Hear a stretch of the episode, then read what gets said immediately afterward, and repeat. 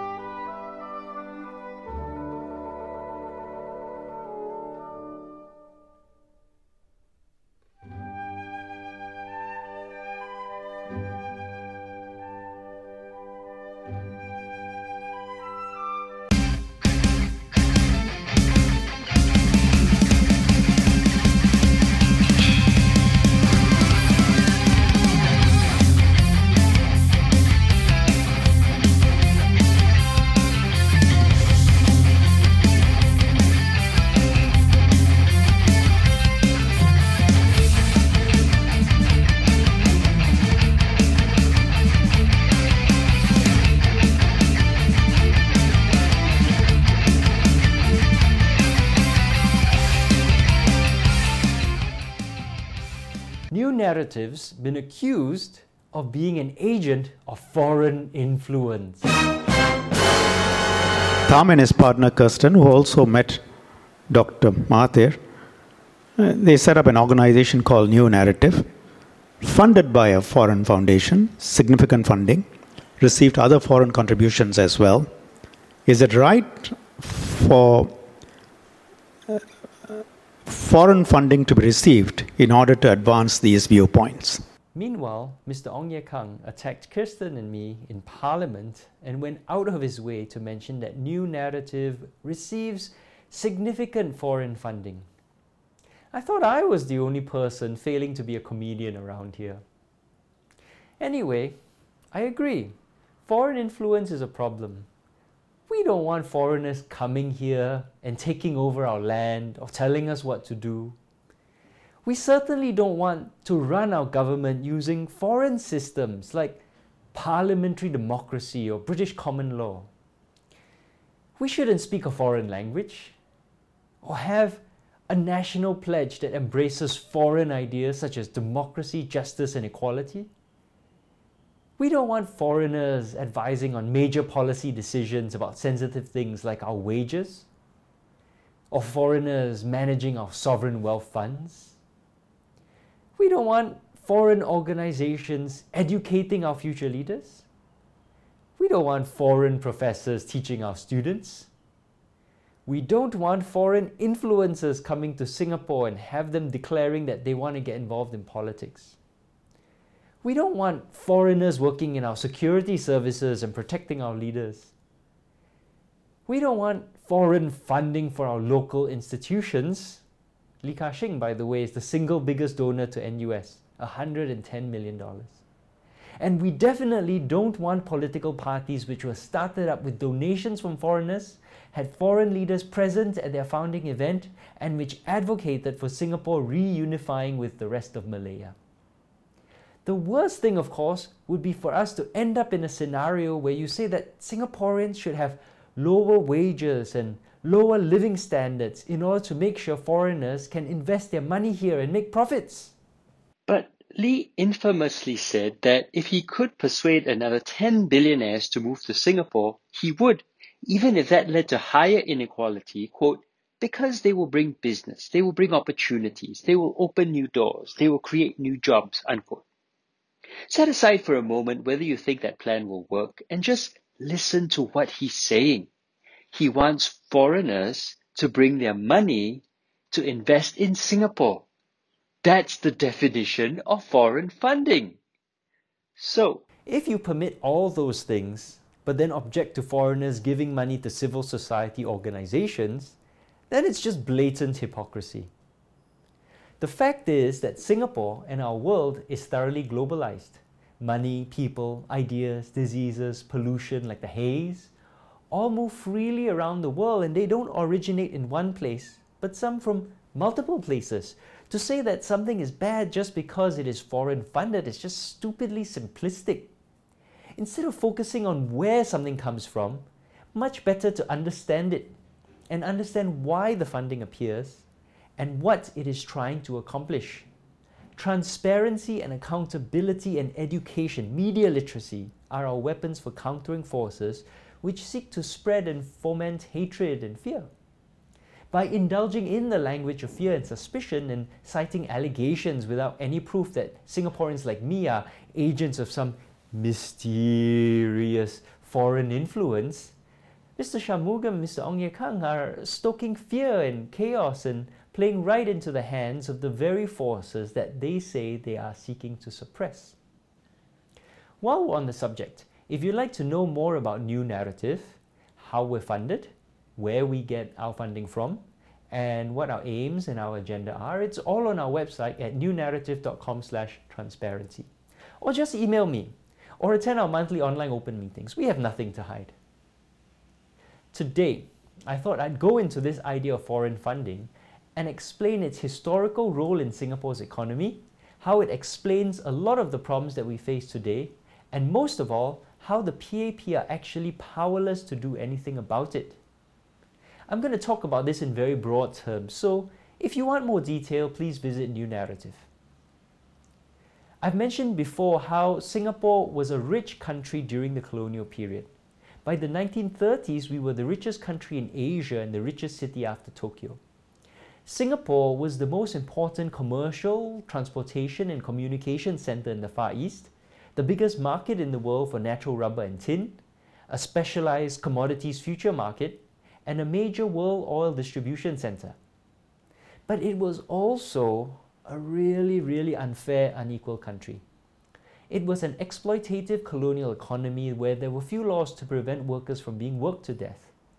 Unemployment was high and labor was far more plentiful than capital, so productivity was low and we were ripe for exploitation. Why did this happen? It's fundamentally about maximizing the profits from your money, from capital. A simple way of understanding one of the main drivers of colonialism was that as workers gained the vote and laws were passed to protect workers in the West, profitability fell. Capital doesn't care about morality or humanity, it only cares about making profits.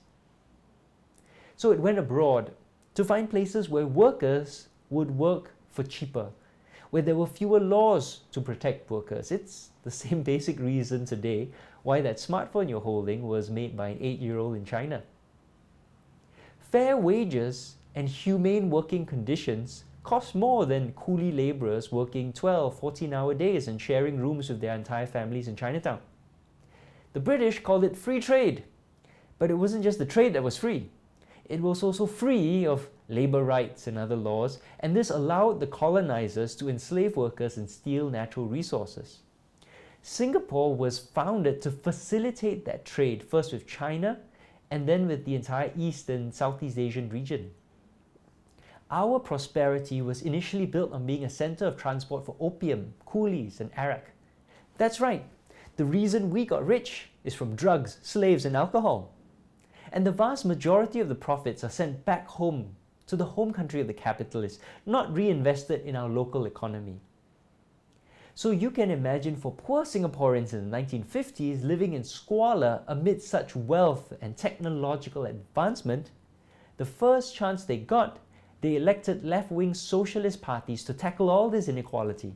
First, the Labour Front in 1955, and then the People's Action Party in 1959. So, a huge reason why we think of Singapore as a success is socialist policies by these governments with the aim of ending discrimination and redistributing income in a fairer way. This includes the CPF, the HDB, healthcare, education, and so on. This is what Singapore's success is built on redistribution, strong social welfare, fair wages. But we also needed jobs, and here the PAP recognized that we still needed foreign funding, foreign investment into Singapore to industrialize, to create jobs. So the first stage of this was from 1959 to 1965, where we industrialized by trying to manufacture things that Singapore was already importing. Import, substitution, industrialization. In a nutshell, build up local businesses to make the things that we are already buying so that these local businesses then can replace the foreign businesses and eventually remove or replace our reliance on foreign money. Reunification, merger with Malaya, and the formation of a common market was central to this strategy because it would hugely expand the size of the local economy and local market and build up a class of local capitalists who would invest in our country and would also keep the profits here to reinvest. This failed with Singapore's separation from Malaysia. Out of Malaysia, we no longer had a potential big internal market and we were cut off from a lot of domestic capital to invest in our economy. Unlike other Asian tigers, Singapore doesn't have a sufficiently large class of local capitalists.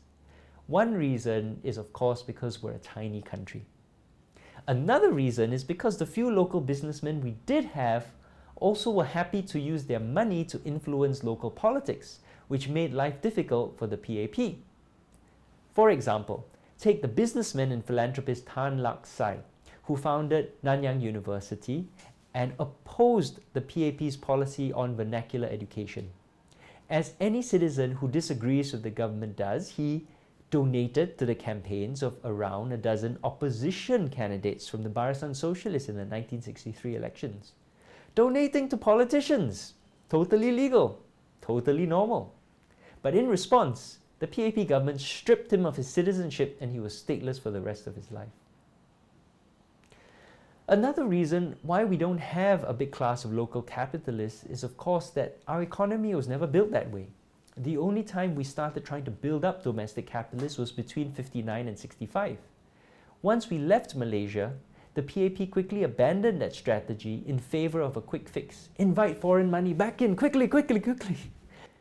And so from 1965, the PAP launched a new economic policy called export oriented industrialization. Now, export oriented industrialization itself was the correct policy. The issue is whether it was driven by domestic capital, as in the rest of industrializing Asia, or foreign capital, as the PAP chose. In Singapore, we use foreign funding as a shortcut instead of the slower but more sustainable path of developing domestic capital to support our economy. In some ways, this was a return to the colonial model. We invite foreigners to invest their money in Singapore and create jobs, and they manufacture things here and export them elsewhere and make profits. But there's no doubt it worked quickly. We pretty much achieved full employment in seven years by 1972. But it was unsustainable in the long run. And some people, of course, pointed this out and objected to this course. We had been controlled by foreign capital for decades, won our independence, and now you want to return to having foreign money dominate our economy? But the PAP government solved that problem by reasoned debate and discussion. No, I'm just kidding. They locked everyone up who disagreed with them.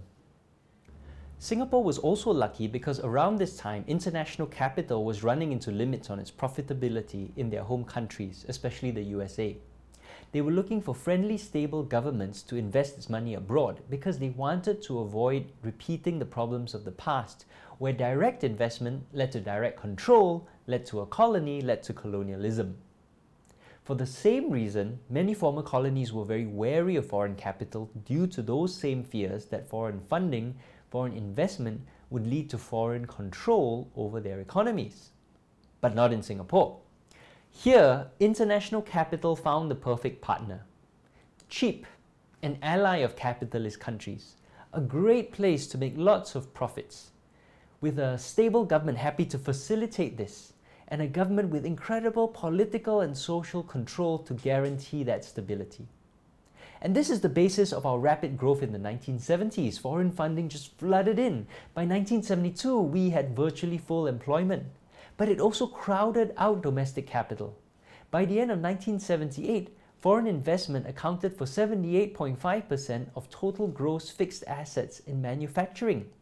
In the late 70s, wholly owned foreign companies produced over half of all manufactured exports. Companies with a majority of foreign ownership produced nearly 90%. Foreign Finance Minister Goh Keng Swee knew this was unsustainable. As Singaporeans got richer, as our living standards rose, we were going to become too expensive for foreign funding, foreign capital, and the foreign money would eventually leave. So, the PAP government launched a new phase of our economic development Singapore's second industrial revolution. They sought to move Singapore up the value chain from low wage, labor intensive manufacturing to become a high wage, capital intensive, high value added economy. They impose mandatory higher wages, incentivize high tech industrial capital, intensify domestic control, and reduce social spending. And it sold this to the people as Singapore moving into a new stage of our development. Our initial nation building period is done. We are now a high income country and are going to rise to the top. Remember in 1984 when Goh Chok Tong said we were going to have a Swiss standard of living by 1999? Well, by 1985 we were in the midst of a huge recession. Without the profitability, foreign capital simply left. By 1985, GDP growth plummeted by 10% in a year, labour costs had risen by 40% since 1980, there was hardly any technological upgrading, a 40% decline in investment, and collapsing demand for Singapore's manufactured goods. Basically, the PAP said, You're fired. And foreign capital said, You can't fire me. I quit. In political terms, this state-sponsored revolution founded because the PAP tried to unilaterally alter the terms of its alliance with foreign capital. It's a political move to extract better terms from your partners, but you can't shed your low-wage intermediate technology role using legislation and regulation. And Singapore has no leverage. It is not China, which has the world's largest market. So capital simply moves somewhere with greater profitability. Okay, if you didn't quite get that, here's another way of understanding it. The PAP government tried to do this. I am altering the deal. Pray I don't alter it any further. And in response, foreign money said this. Oh, screw you guys. I'm going home. But Cartman, we're trying to... Uh, screw you guys. Home. And this left the PAP government like this. So the PAP government caved in. They abandoned the second industrial revolution and returned to a low wage export production model through wage freezes, changes to the tax code, but also cutting employer contributions to pension funds, to your CPF. Okay, so if you're not Singaporean, the last one might need explanation. Our pension fund, CPF, is made up of two main components your contribution, which has been as high as 40 50% of your salary, and your employer's contribution, this whole, whole thing is taken from your salary every month. So the government can impose a wage cut on the whole country and correspondingly increase business profitability simply by cutting employers' contributions. Now, the wage cut worked because fundamentally the problem was not that wages rose, it was that they rose too fast ahead of productivity. So cutting back and recalibrating was the right choice. Full employment was regained by the end of the 1980s.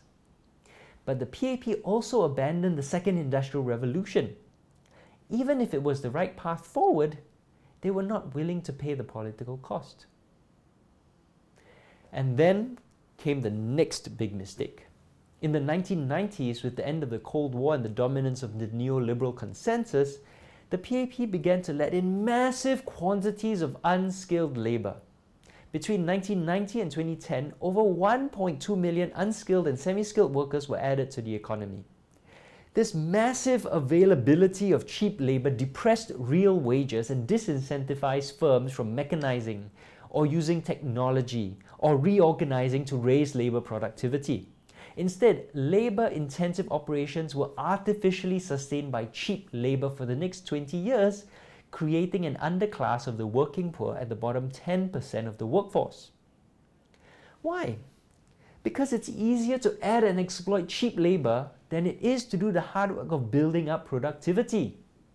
In Singapore, low cost foreign labor are exempted from the laws regulating labor and wages. They're paid as little as 10 or $20 a day in a country where our government considers you extremely poor if you make double that. These are our modern day coolies, our modern day slaves. Because of this disastrous decision, we lost 20 years of steady real wage growth, which would have realized our dream of a Swiss standard of living for the working class. So instead of our dream high tech economy, we have a low tech, low productivity economy that is based on exploiting cheap foreign and domestic labor. And on top of all of this, we still never developed a viable domestic capitalist entrepreneurial class, as was the case in the rest of developed Asia. Goh Keng Swee's nightmare of being dependent and vulnerable to foreign capital has thus continued till today. All other developed Asian economies, including now China, have bravely, successfully, and wisely developed domestic entrepreneurial capacity, domestic capital. But we became complacent because foreign capital dominated development was so quickly successful that it became an easy soft option for us. And this is the crux of the problem today. Singapore's economy today is one that relies on foreign investment, foreign funding. So the PAP bends over backwards to accommodate this foreign funding. This is where Singapore's low tax, low regulation reputation comes from. For foreign companies, Singapore is very low tax and low regulation and also low wage. That's how they make their money. That's how Singapore competes. But for us Singaporeans, of course, Singapore is high tax, high regulation, and low wage. And all this suppression of wages to maintain competitiveness has caused a lot of unhappiness. And rather than take the difficult choice of developing our domestic entrepreneurial capacity, our domestic capitalists, the PAP chooses the easy way and deals with our anger by cracking down on dissent to silence us. And to justify that oppression, it measures its success entirely on measures like GDP, which is simply a measure of the total transactions in an economy, nothing to do with our living standards or actual well being. And the strange thing is that the PAP government could easily afford to redistribute profits and expand social welfare, but it won't. And I can only surmise, based on the public statements of our ministers, that it is because the PAP government remains trapped in a simplistic neoliberal form of thinking, which believes that welfare is bad and corrupting and inevitably leads to unsustainable fiscal outcomes. Minimum wage also discourages upgrading because their income is guaranteed by the minimum wage, so there's no incentive for them to upgrade. And this, of course, flies in the face of all empirical evidence, including our own history. And it's doubly ironic because, as I explained in the previous two episodes, the PAP government actually tightly controls our social and political lives. So, on the one hand, they say to us, listen to the government, do what we tell you because we know what is best for you, don't protest. And then on the other hand, they say, you must be self reliant. Social welfare is bad. We cannot have a crutch mentality. You must take responsibility for your own life choices. Well, which one is it? Either you let us make our own decisions and let us face the consequences of our own decisions, or you control our lives and then you also take responsibility for what happens in our lives. The PAP want to have it both ways control our lives, but no responsibility when things go bad. Well, you can't eat your cake and have it too. So, how do we break out of this economic model? Well, the easiest and fastest way is actually reunification with Malaysia. This is one reason why the PAP pursued merger and why Lee Kuan Yew, to his dying day, hoped for reunification a combined market and a vastly expanded class of domestic capitalists who would reinvest their profits in the country instead of extracting them would solve a lot of Singapore's economic problems straight away. Singapore's economy is bigger than all of Malaysia's. In a reunified Malaysia, Singapore would be by far the richest, most populous, most powerful state. Singapore would rule the reunified Malaysia. This has been why, since reunification was first proposed in the 1800s under the colonial government, it's always been the Singapore government which wanted merger and the other Malayan states which opposed it. So, that's unlikely to happen. And short of that, is there anything we can do? Of course there is. We have the resources. Singapore has plenty of smart people who can figure something out given time. We have plenty of money. However, various economic restructuring committees that have been formed over the years, like the Economic Review Committee 2001, the Economic Strategies Committee 2009, the Committee on the Future Economy 2015, remain trapped in this outdated neoliberal form of thinking so it is unlikely that the solution will come from the PAP government. More importantly, the last time the PAP tried to solve the problem, they found their hegemony threatened and they promptly backtracked and returned to the old model. Solving our quandary is not difficult, but it requires political courage. a willingness to release their tight grip on power, and long sightedness.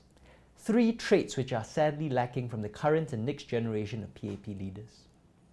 Indeed, the only truly innovative and groundbreaking ideas for our economy have come from outside our government, including opposition political parties like the Singapore Democratic Party and the Workers' Party, public intellectuals like Donald Low, and independent economists like former GIC chief economist Yeoh Lam Keong. I suggest that you check out Mr. Yeoh's videos from the Future of Singapore discussion group. I think it says a lot that he was never able to push these ideas forward when he was within the system and is only able to talk about them now that he is out. The videos are linked in the description below. There is another crucial reason why the PAP is unable to depart drastically from existing policy. It's to do with Mr. Lee Kuan Yew himself. The PAP is haunted by a ghost, the ghost of Mr. Lee Kuan Yew. And until it successfully exorcises that ghost, it will be trapped in the past. I'll explain this in the next episode where we talk about Oxley Road. Hello, this is Grouchy the Malayan Sun Bear. Thank you very much for watching. If you enjoyed this video, please like and subscribe and please share with your friends. Also, please help us make more by becoming a member of New Narrative. It's only 52 US dollars a year or 5 US dollars a month. Imagine how much honey you could buy with that. Learn more about us at newnarrative.com slash hello. Thank you very much.